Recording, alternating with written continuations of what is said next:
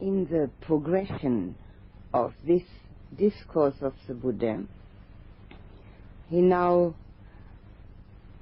repeats the steps that he has taught to Potthapada, and he says, then, equipped with this noble morality, with the noble restraint of the senses, with noble mindfulness and clear comprehension, and with this noble contentment, one finds a solitary lodging at the root of a forest tree, in a mountain cave or gorge, a charnel ground, a jungle thicket, or in the open air on a heap of straw. And then one sits down cross-legged, holding the body erect, and concentrates on establishing mindfulness. So now we have come to the meditation part.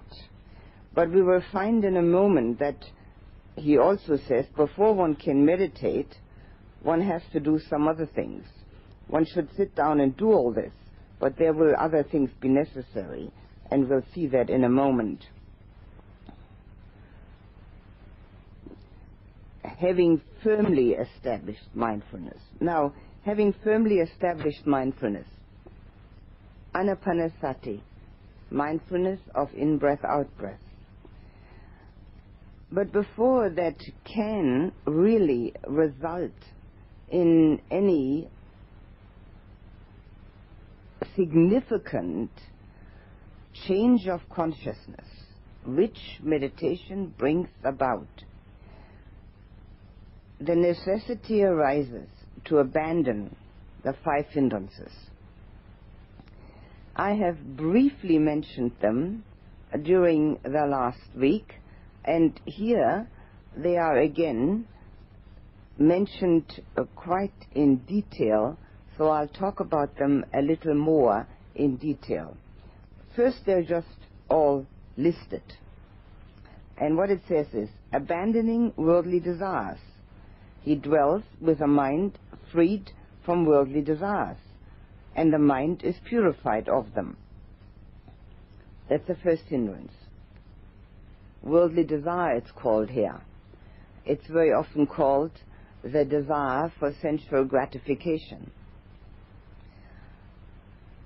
In order to meditate, obviously, we can't have any of those things in the mind. We need to make a determination to let all that go.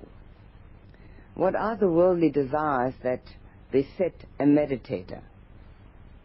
Very often they are, it's too cold, it's too hot. My knees hurt, my back's uncomfortable. I'm hungry, I'm too full. I'm thirsty, I don't feel good. I should sleep. All of these are worldly desires. And they enter into the mind and stop one from meditating. They enter into the mind while meditating, and they also enter into the mind before one actually gets down to the meditation hall. And if they do, then, of course, meditation is stopped. The Buddha gives similes for all these, and I will read them out as we go along. And I have mentioned already that when we do get to full concentration, we have an automatic antidote. We have an automatic antidote against worldly desires, sensual desires. Everything that's connected with our senses is world. The two are synonymous. Worldly desires, sensual desires, the same thing. Whatever comes in through the senses has to come from the world. So the only thing that doesn't come from the world is when we have our inner experience, which we can have through the meditation. The joy which arises through full concentration is an automatic antidote against that. And the one pointedness in meditation is another aspect that helps us to get rid of, or not to pay attention to, I should say, worldly desires. If the mind is one pointed, no worldly desire can enter. Neither a desire for food, or for comfort, or for warmth, or for any physical um, matters, or for the things which are far away and which we would like to have near, or those which are near and we'd like to have far away. Nothing like that can enter because we're one pointed. So the more often we become one pointed, the less we have to hassle with those desires. And if you remember what I explained about the first and second noble truths, you will remember that there's only one cause for dukkha, one only, and that's desire. Wanting it or wanting to get rid of. And the more we want something, the more dukkha we've got. And the more we want to get rid of something, the more dukkha we've got. So even think, sitting there and thinking, I want a good meditation, is a worldly desire. Because it is a thought. And we cannot think meditation. So it's a worldly desire to sit there and, and think to oneself, I want a good meditation, I want to have a blissful meditation, I want to be a good meditator, I want to whatever it is. All of these create dukkha. And we will see in a moment that one can't meditate with dukkha. I have mentioned it several times already, but now we can see what the Buddha has to say about it. Worldly desire is again related to the fact that we think we're going to get happiness through our sense contacts. Obviously, there are moments of delight, and that's fine.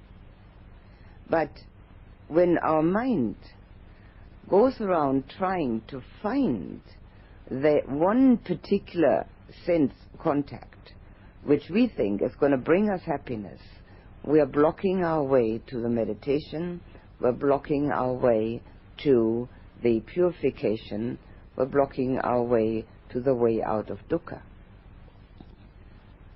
If we're searching around for the gratification of a desire, we are immersed in dukkha. It's totally unnecessary. All we have to do is drop it. It's easily said. One has to work at it. But if we have finally recognized the arising of our own dukkha, we will undoubtedly be able to also recognize how to make it cease. So we can work at dropping desires. The less desires there are, the less dukkha. It's as simple as that. Contentment is one of the antidotes. When we know that our meditation can only work if we don't have all these thoughts in the mind about worldly things, and we see how they have arisen, through desire, we may be able to also figure out how to make them cease. Dropping the desire.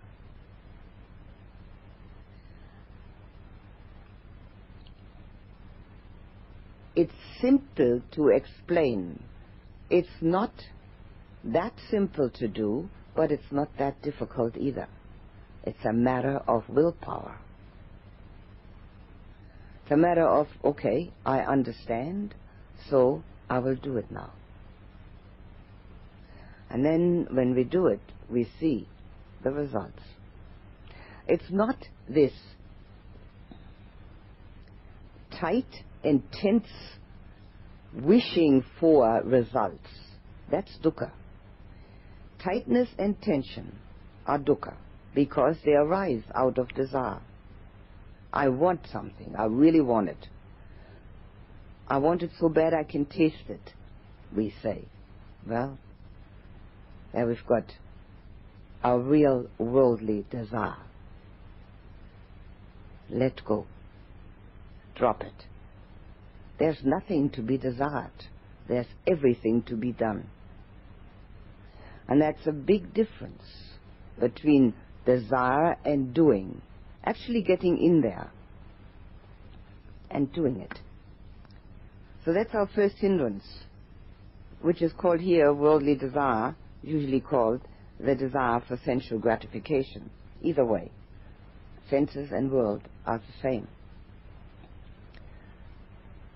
Abandoning ill will and hatred, and by compassionate love for the welfare of all living beings, his mind is purified of ill will and hatred. I have already mentioned many times, and I'm sure you remember that, one should start each meditation with loving kindness, particularly for oneself. If that isn't enough to make the mind at ease for the people that one has dealings with, which are near to one,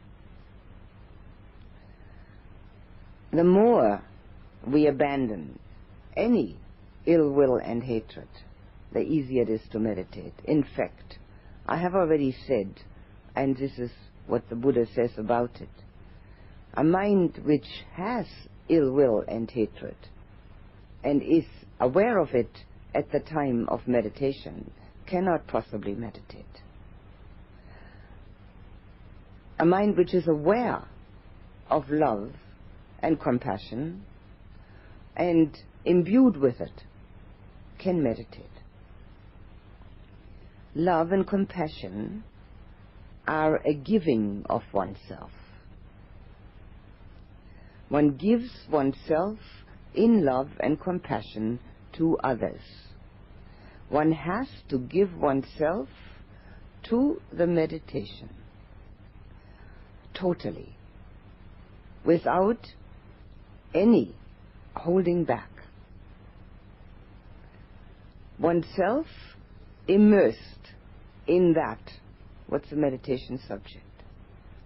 No bits and pieces left out, no parts of me which would like to solve some problems or are figuring out how I can get my desire in spite of everything the Buddha said. Just giving oneself to it. There's a discourse by the Buddha where he talks about a war elephant. In the days of the Buddha, the elephants were what other tanks are now, and elephants instead of tanks. And he talks about the royal elephant that goes to war with the king. And he says, when the elephant just uses his paws, he's not a royal elephant. Or if he only uses his head and goes forward only with that, but protects his body, he's not a royal elephant. Or if he only goes forward with his trunk and protects the rest of the body. He's not a royal elephant. Only if he goes forward into war for the king with his whole body, from trunk to head to paws to, to body, then he can be called a royal elephant. And the simile means giving oneself completely, no bits and pieces left out. And this is usually the drawback which happens in meditation. The bits and pieces left out, namely, the thought, what am I going to get out of this meditation? How am I going to get it to the point where I want it? Is this really the right teaching? Can I really do it? Are there other ways of getting rid of dukkha? Why can't I get rid of dukkha by getting my desire? That's a very popular one. Last one. All these things are keeping part of oneself totally separate from the meditation. When the mind is unified, one pointed, so that worldly desires cannot arise, it's unified also in its aspect of going into the meditation subject and becoming the meditation subject, not being an observer, but being the experiencer, and then being the experience. Being the experience makes full concentration happen.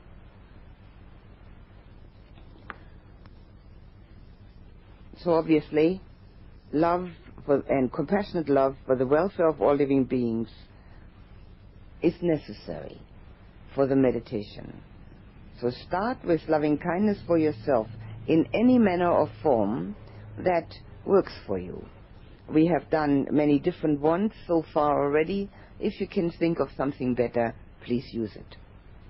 These are only suggestions. If any of the ones we have done are working for you well, please use it. Some people find it very difficult to love themselves. If one has difficulty loving oneself,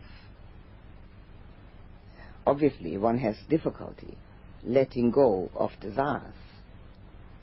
Because one is of the opinion that the gratified desire will bring about that missing link, namely that inner love for oneself. No way it will ever do that. A gratified desire only brings more dukkha because it has to be gratified again. So the missing link is not gratifying one's desires, the missing link is loving oneself. And loving oneself in spite of everything one knows about oneself. Because only then is one going to be able to love everybody else in spite of everything one knows about them. Perfectionism has no place in loving kindness. Nothing is perfect on a worldly level. Will never be and has never been. So that too, dropping that idea of perfectionism gives a great deal of relaxed feeling where the tension and the tightness of wanting is let go. Loving oneself, if we find it difficult, there are two ways which usually work. No guarantees, of course, but they usually work. One is to bring up the um, feeling for one's most beloved person and then transfer that to oneself. The feeling for that most beloved person must not be connected with desire. If it's connected with desire, it doesn't work. If it's a pure feeling of embracing and caring, of wanting to help, of feeling together and connected, then it does work. The other possibility is to remember all the good things one has done in this life. In Pali, that's called Dananussati. And that remembrance, bringing it up now, puts it into the present. And being in the present, one can feel at ease about oneself. And the person who has done all these good deeds is the one we can love. These are two possibilities. There are many others. Whichever works for you, use it. And then, after having done it for yourself, think of the multitude of beings on this globe all of them searching for peace and happiness, and very, very few having found it. And then have compassion for the welfare of all beings. Very important beginning for meditation. Abandoning sloth and torpor, perceiving light, mindful and clearly aware, his mind is purified of sloth and torpor.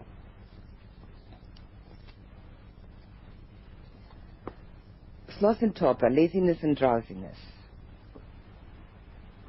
And here the idea is given to perceive light.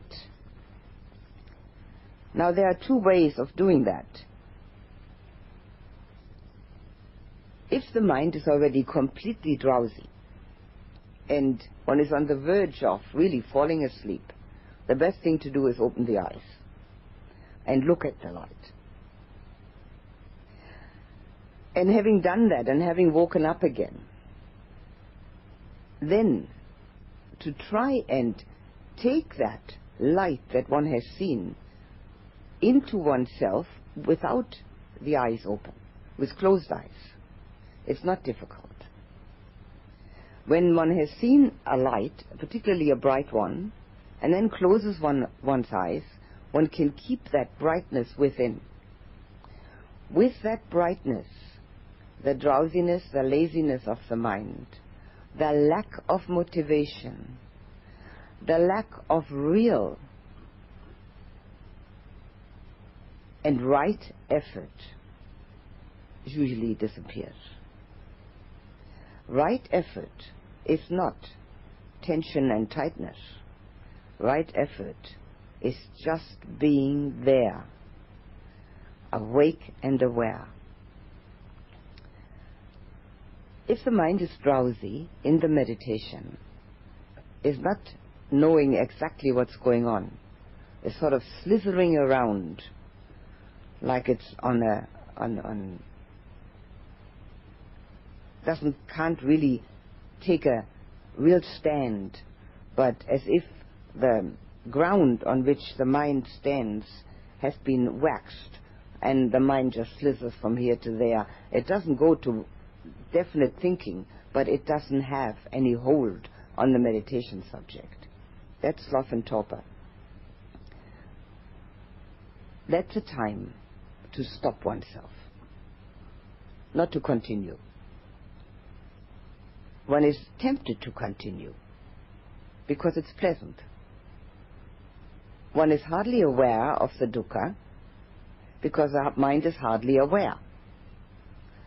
And it just sort of reverts to a state of mind which is neither asleep nor awake. It's in between, and therefore quite pleasant. It's very important to get oneself out of that immediately because it's a waste of time. And as I said, open the eyes, look at the light, move the body to encourage blood circulation, pull one's earlobes, rub one's cheeks, and if nothing helps, stand up. Most people don't fall asleep standing up. And then give yourself a pep talk. This is the time to do it. All the conditions are here. There's a teacher, there's a teaching. There's a quiet and stillness. There's a beautiful place. All the food is being given. Nothing better could ever happen. The companions on the spiritual path are with me. The time that I have here is limited. Let me make the best of it. Let me make the best of it. That's sufficient. Not let me get something. But making the best of it is giving one's best.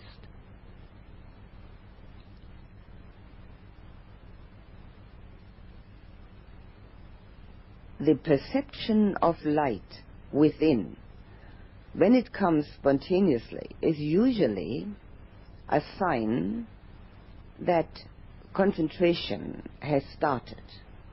But one can voluntarily arouse the perception of light.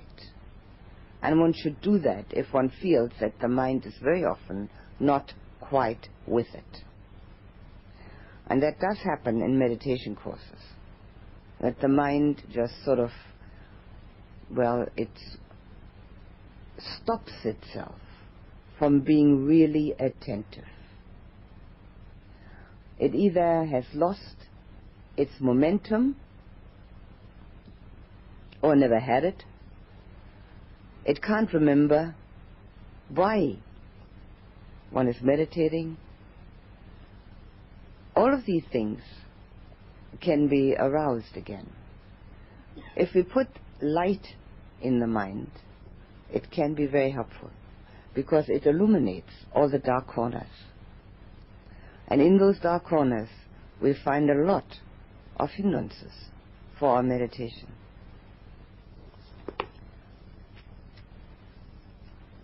The next one is called worry and flurry. Uh, usually it's called restlessness and worry. Abandoning worry and flurry, so restlessness and worry. Huh? And with an inwardly calmed mind, the heart is purified of restlessness and worry. An inwardly calmed mind. One needs to really look at that. One wants to become calm through the meditation. But obviously, the Buddha says one has to be calm before one can actually meditate. So, what we have here is an injunction to recognize when there's agitation in the mind. And if there is agitation in the mind, to find the reason for it. Why is there agitation? Why is there not inner calm? What is arising in me? Which desire? That's all it can be. There is nothing else that can arise. It's got to be desire. So what's making me restless so that the mind cannot stay in one place? And very often, when the mind can't stay in one place, it also generates to the body. And then the body can't stay in one place. And then the body becomes restless. So what we end up with is practically no meditation, just restlessness. Restlessness arises out of the fact that we haven't got what we want. So have a look. What is it I desire? There is agitation in the mind. And then realize that the desire for it isn't going to make it happen. Unless it's something one can buy. And most meditators do not have that in mind. They've got other things in mind. If it's something one can buy, well, if one has the sufficient cash, one can usually get it but that isn't very helpful, is it? So, what is the desire that's making me restless? And then have a look. Can I get it through this desire? Is this actually going to be gratified? Or will I be able to drop this desire, get rid of the dukkha, and the restlessness that is entailed through it, and actually calm the mind? but here, there's also another thing which is interesting in this sentence, namely, it says, with an inwardly calmed mind, the heart is purified. So, what we're talking about is not just that the mind stops thinking about all the things that it's concerned with, but the emotions are purified. When there's no desire, then the emotions are equanimous. There's even mindedness. There's a feeling of being at ease, of having a place in this universe. being connected to all that's around one and not feeling agitated about the things that are missing. In principle, nothing is missing. We've all have everything that we need. We just have ideas. If we could drop the ideas, the quicker the better, the easier we could meditate. Just our ideas. And also the idea that we could get calm through an outside source.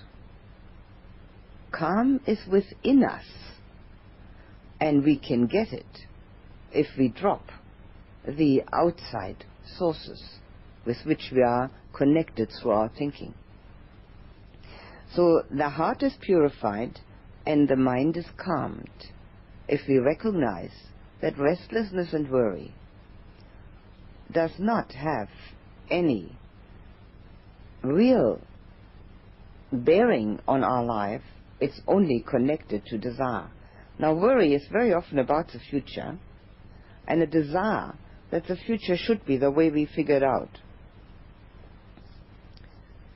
It obviously is an absurd way of living because if we think about the future, we're making our present disappear.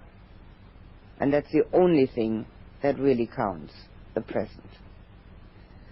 And the restlessness is caused by the fact that we have not found what we really want within. Since we now know through the Buddha's teaching that that what we want exists within us, we might find it easier to drop the restlessness. Sometimes people think that they have an awful lot of things to do. In fact, most people think that. There's hardly anybody that doesn't. It's very interesting to find out that one has actually brought that about oneself through restlessness. Nobody has anything to do that he or she hasn't latched onto by him or herself. It's what we want to do, even though afterwards we complain it's too much, but we want to do it. We want to do it because it gives us a sense of importance, and it gives us a sense of actually being somebody. So, restlessness is also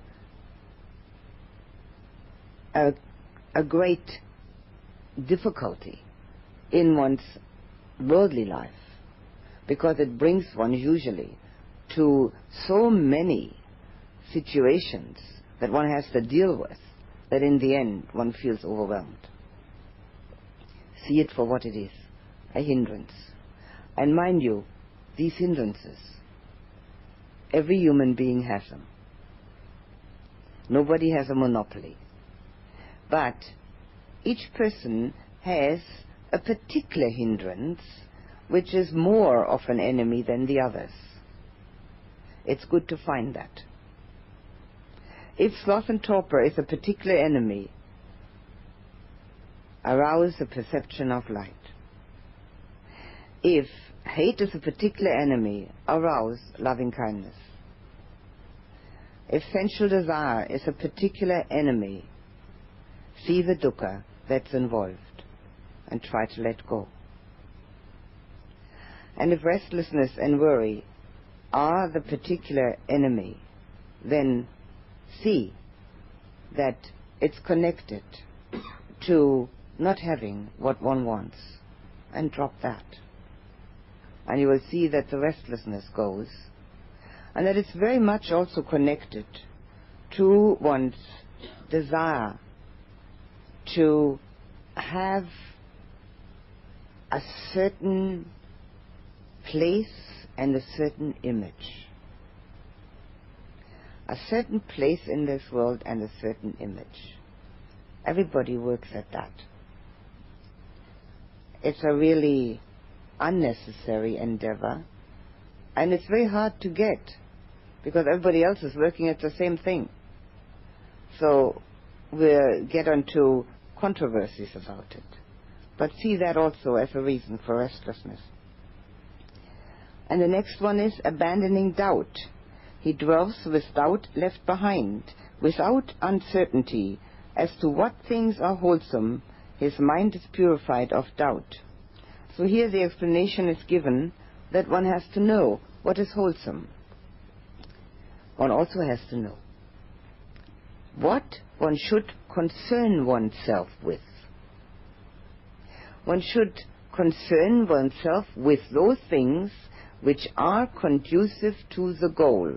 Now that comes later in the sutta. Potthapada asks questions again later and asks the Buddha, why don't you talk about this and about this and that, different things? And the Buddha says, because they're not connected to the goal. The goal obviously is enlightenment, which means full insight. And at this point in the sutta, we're, con- uh, we're concerned with calm, with the calm meditation. So that's the goal at this point. So doubt as to what can produce calm meditation. If we let go of that, we also have to let go of the doubt that we can do it ourselves, that it's not too difficult for us. And we have to let go of the doubt that the instructions should be followed.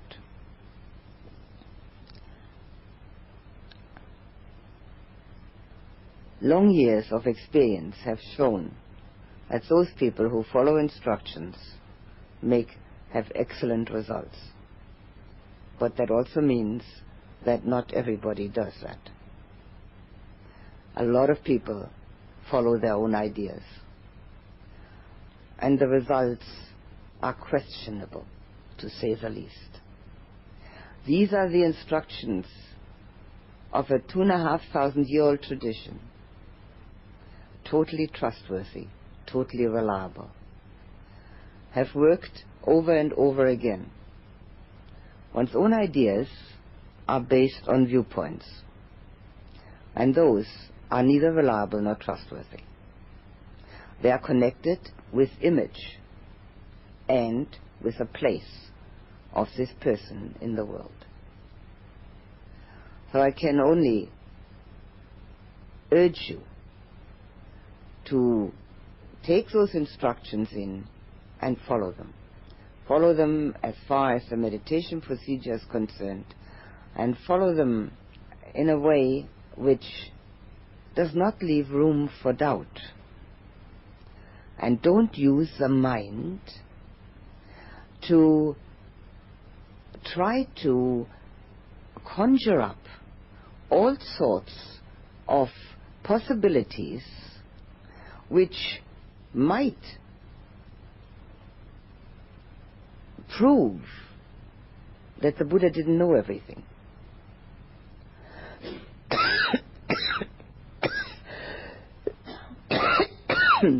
That's a favorite pastime, particularly when the meditation doesn't work. There must be something wrong. So it's not wrong with me, obviously, because I'm trying. So must be something wrong outside of me. So possibly the Buddha didn't know everything. Excuse me.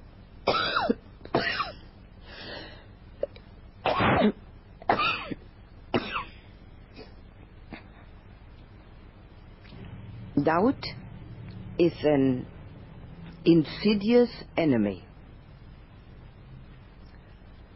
Doubt in the Buddha, in the Dhamma, in the Sangha, in the teacher, in one's own abilities, in the instructions, in the whole aspect of the teaching. All of these doubts make it impossible to meditate. It's not just hard, makes it impossible. Because the mind is busy with extraneous matter.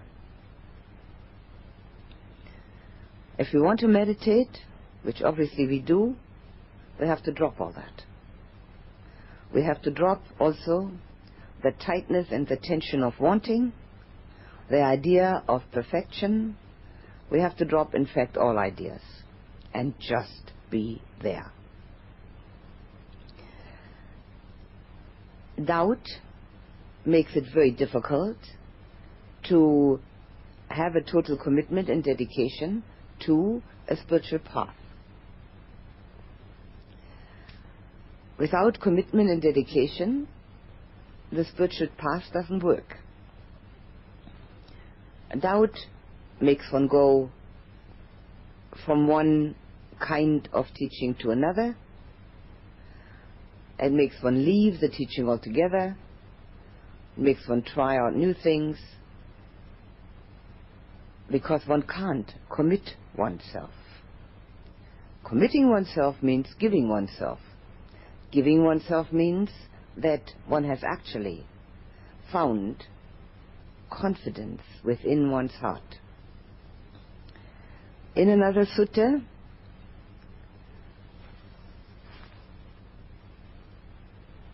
the Buddha speaks about the prerequisites for meditation. First one is knowing one's own dukkha and where it comes from. Easy, from desire recognizing it, knowing how it works in one's own life. Then, having heard the teaching, gaining confidence. Confidence that this path can be used. And then the third step, the joy of being able to have that opportunity to actually go on the path. And only then meditation will work. Joy has to be an ingredient.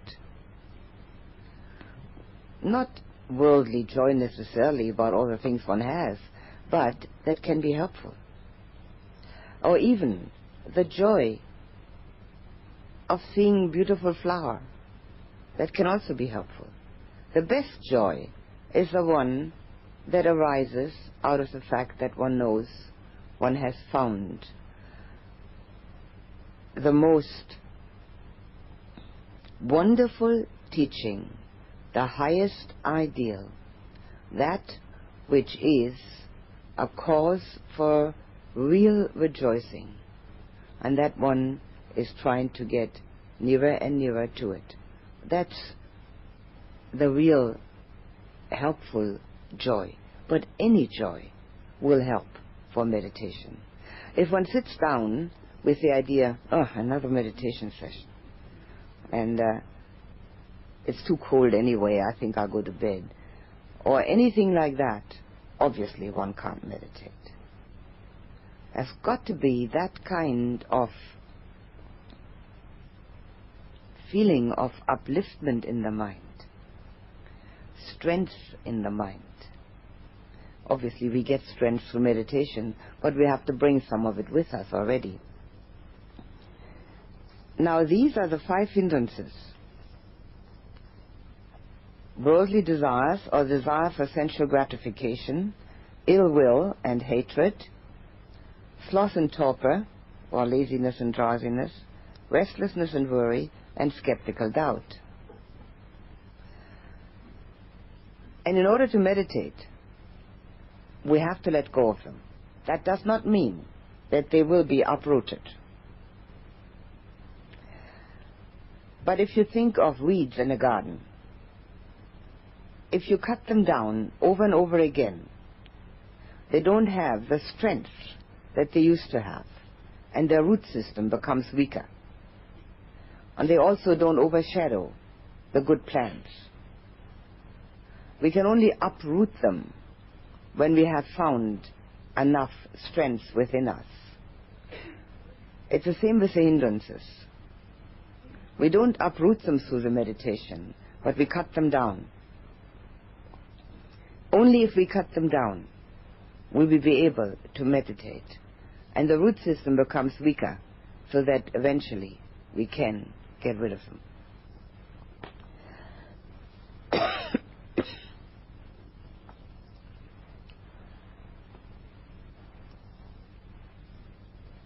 What we need to do is at the beginning of meditation to check our mind whether we have all these extraneous thoughts. Are we having thoughts of doubt? Are we having thoughts of ill will?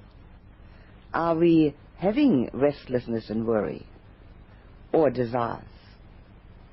And can we drop them and then use the antidotes of loving kindness and of calming the mind, maybe through telling yourself that there's nothing to gain, everything is to get rid of. Hindrances. Just as a man who had taken a loan to develop his business and whose business had prospered might pay off his old debts and with what was left over could support a wife might think, before this I developed my business by borrowing, but now it has prospered, and he would rejoice and be glad about that. This is a simile for sensual desire. We are in debt to our senses, our sense contacts. We have to renew them. We have to repay them.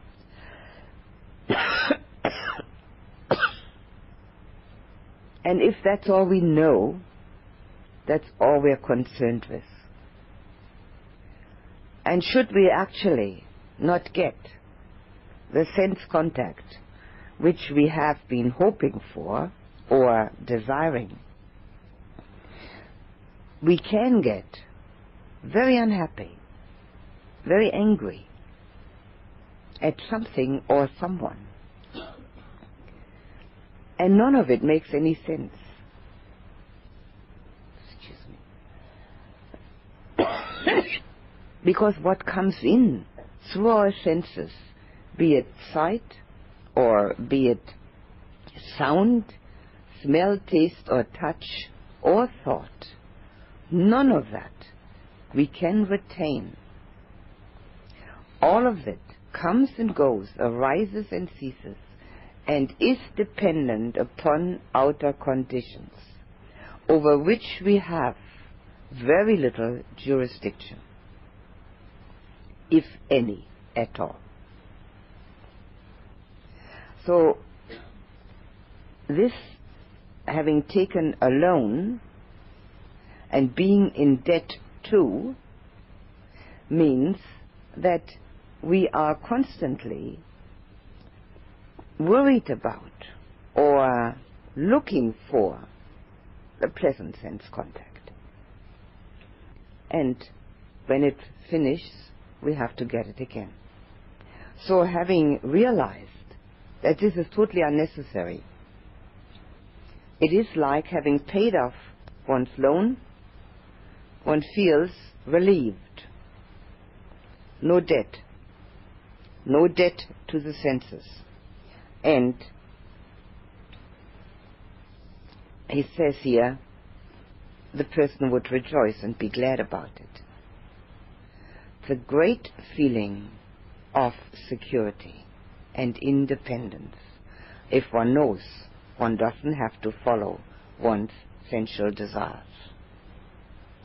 The feeling is one of relieving a burden, losing a burden. As long as we follow our essential desires, we are in a constant state of agitation.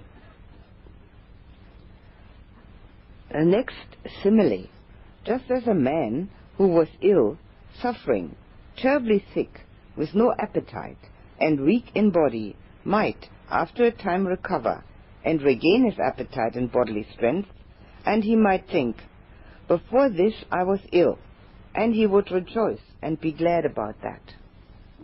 Illness is a simile for ill will. Illness, ill will and hatred. It's like a sickness. It feels awful. Everybody knows what being angry feels like. Hot, overwhelmed, biting, most unpleasant, to say the least.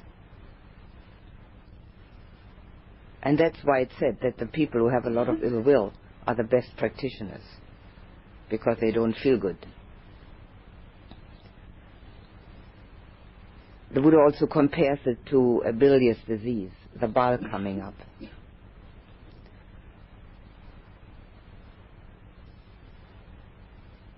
Anger is, or ill will, is part and parcel of our unwholesome roots hate, greed, and delusion. But we do have the other three love, generosity, and wisdom. It's entirely up to us which ones we develop. We've all got all six. Delusion means the illusion that there is an individual here, an individual entity called me, which needs to be protected and supported, looked after and cared for,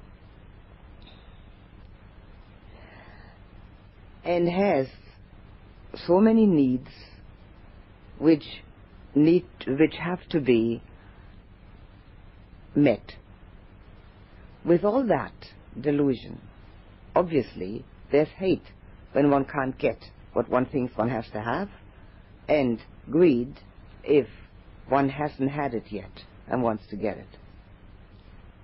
Hate and greed are the outcome of delusion, but we can't attack delusion by itself because hate and greed are overpowering and they are sort of covering over our possibility of seeing the delusion.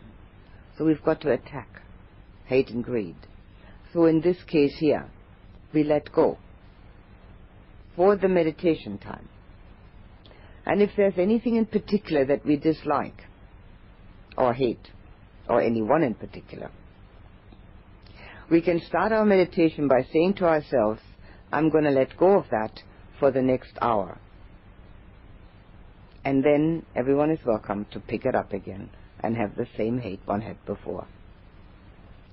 But if one doesn't let it go for that hour or 45 minutes, then that hour is also not going to work.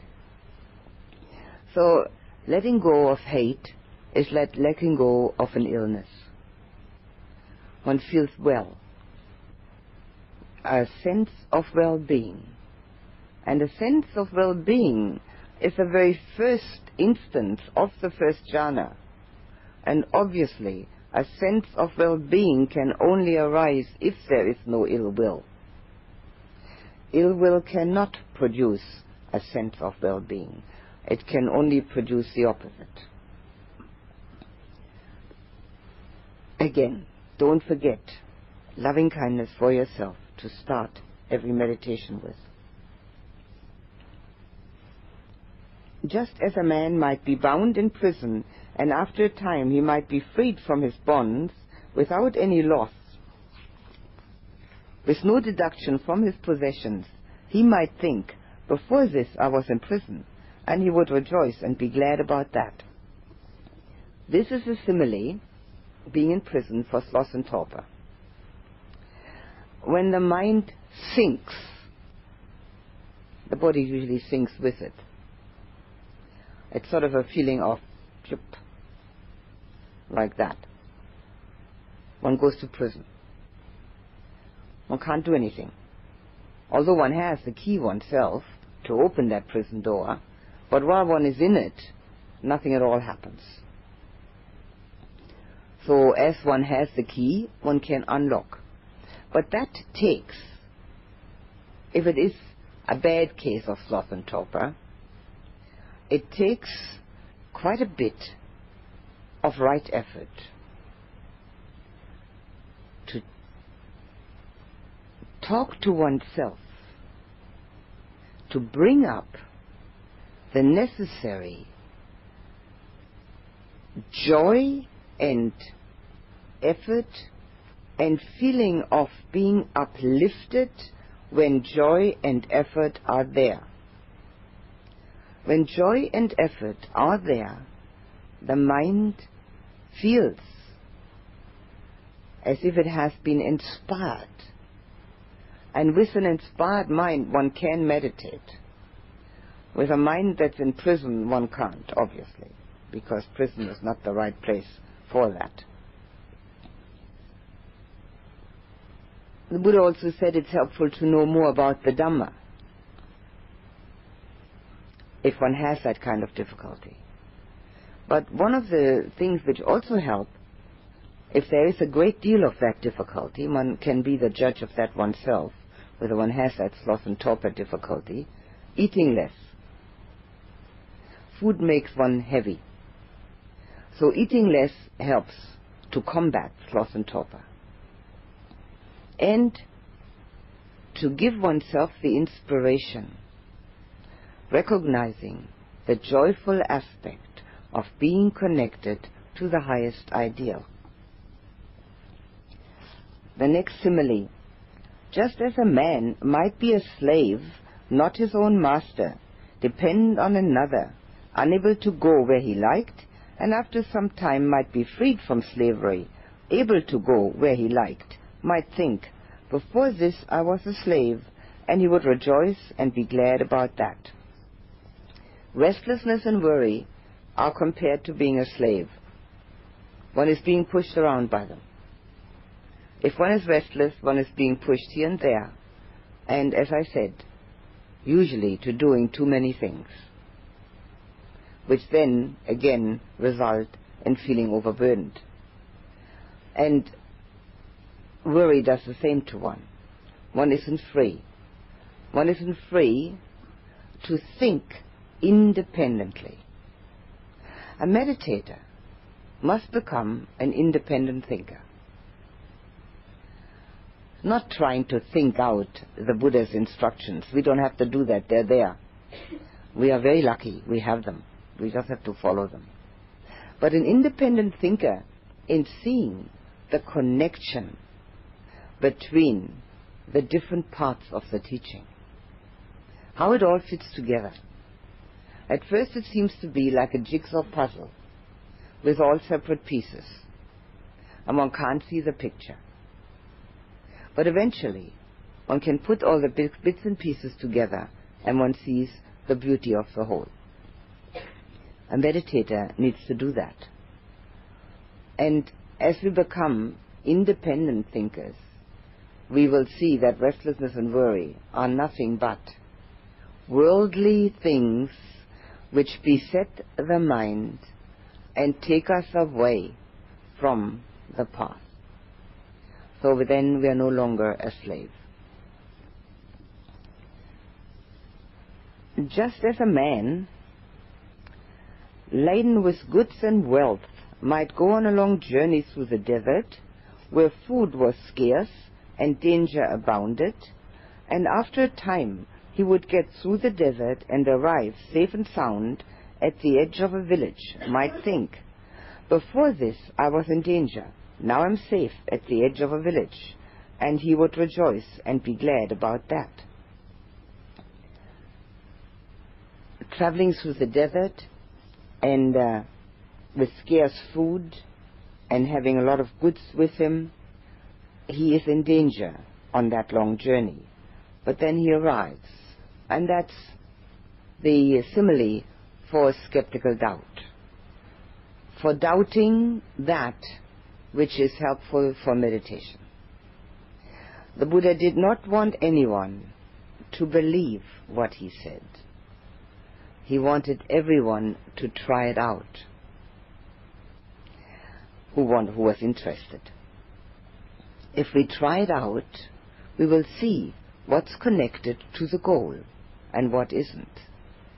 And as we try it out, we will find that through the practice, our understanding widens, enlarges, because the mind becomes malleable, flexible pliable, and therefore knows far more.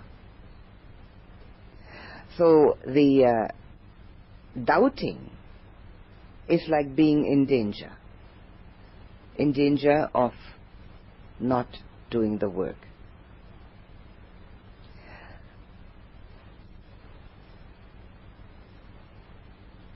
Investigating is trying to find out one's own aspect concerning what is being taught.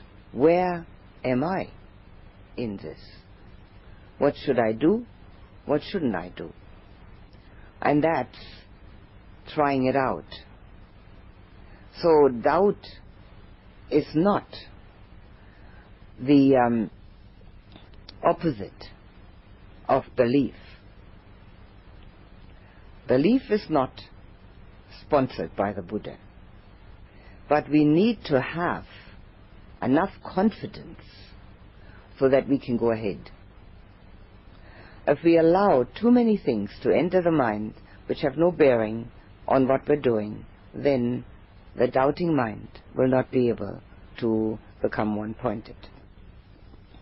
And now comes the um, um, repetition of the similes. As long as, one does not perceive the disappearance of the five hindrances, one feels as if one is in debt, in sickness, in bonds, in slavery, on a desert journey. But when one perceives the disappearance of the five hindrances, it is as if one is freed from debt, from sickness, from bonds, from slavery, from the perils of the desert. And again, I like to mention they're not uprooted, but they have to be put aside for the time of meditation.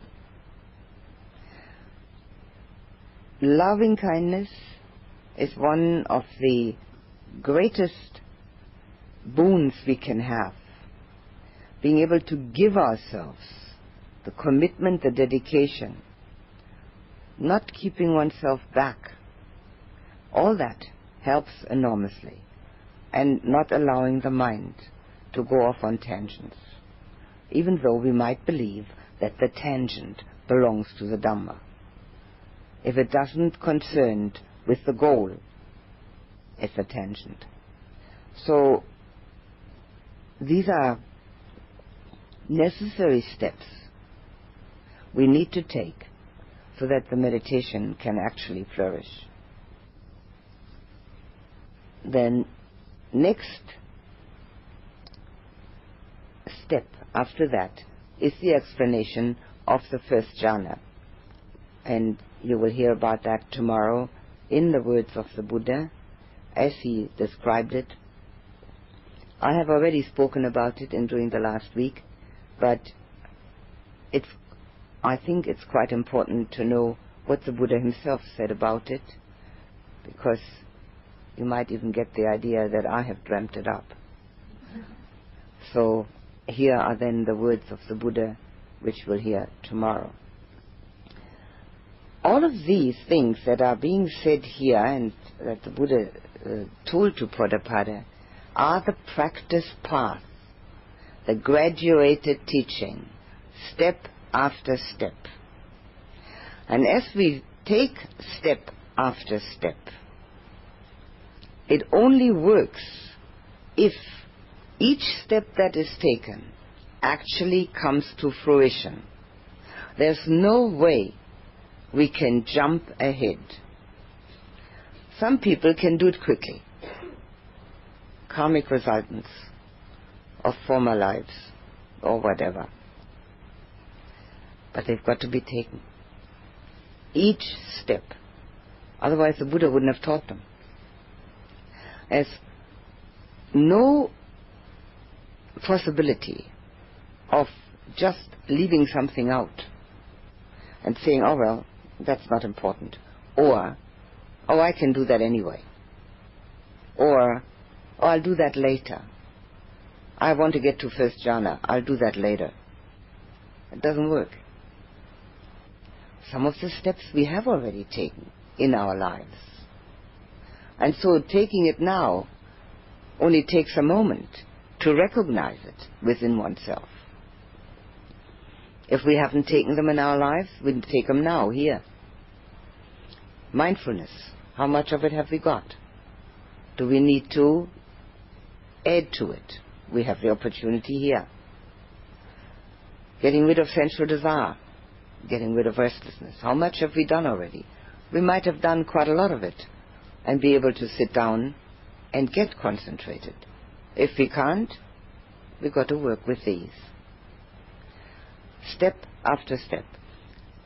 In a situation such as this, where we have the opportunity to meditate often and where it's quiet, it's not difficult to take these steps while we're here and get to the concentration. It's been done over and over again.